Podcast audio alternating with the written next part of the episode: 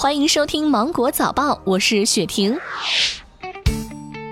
国家统计局发布十月份七十城房价，房地产市场进一步趋稳，价格涨幅有所回落。一二三线城市新建商品住宅和二手住宅销售价格环比涨幅均有所回落。初步测算，北京、广州、上海、深圳四个一线城市新建商品住宅销售价格环比上涨百分之零点一，涨幅比上月回落零点三个百分点。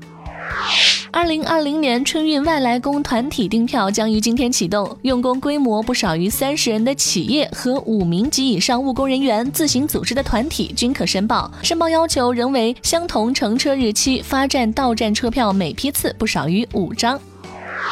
十一月十五号，主题为“我要过二十度的冬天”的全国首个中国避寒宜居地新闻发布会在北京举行。广东恩平凭借优质气候条件与康养优势，荣获首个中国避寒宜居地称号。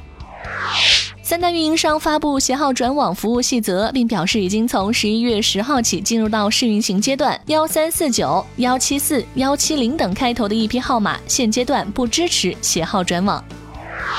二十三岁的重庆小伙张鹏被客户投诉，理由是对顾客太傲娇。他向顾客询问原因，发现已经被拉黑，只能打电话沟通。对方称投诉的原因是张鹏在每条回复后都会加一个微笑的表情，这个表情实在太阴阳怪气了。你和朋友聊天时有习惯使用的表情包吗？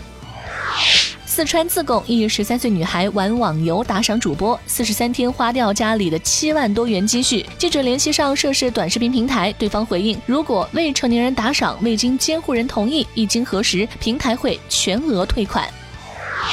欧盟委员会日前宣布，美国默沙东公司生产的埃博拉疫苗获欧盟上市许可，成为全球首款正式获批上市的埃博拉疫苗。这款疫苗适用于十八岁及以上人群，主要针对扎伊尔型埃博拉病毒。意大利政府十四号宣布，正遭受洪灾袭击的意大利古城威尼斯进入紧急状态。数据显示，十二号威尼斯最高水位曾达到一点八七米，这是自一九六六年以来该地区出现过的最高值。好了，以上就是今天新闻的全部内容。我是精英九五电台的雪婷，祝你度过美好的一天，拜拜。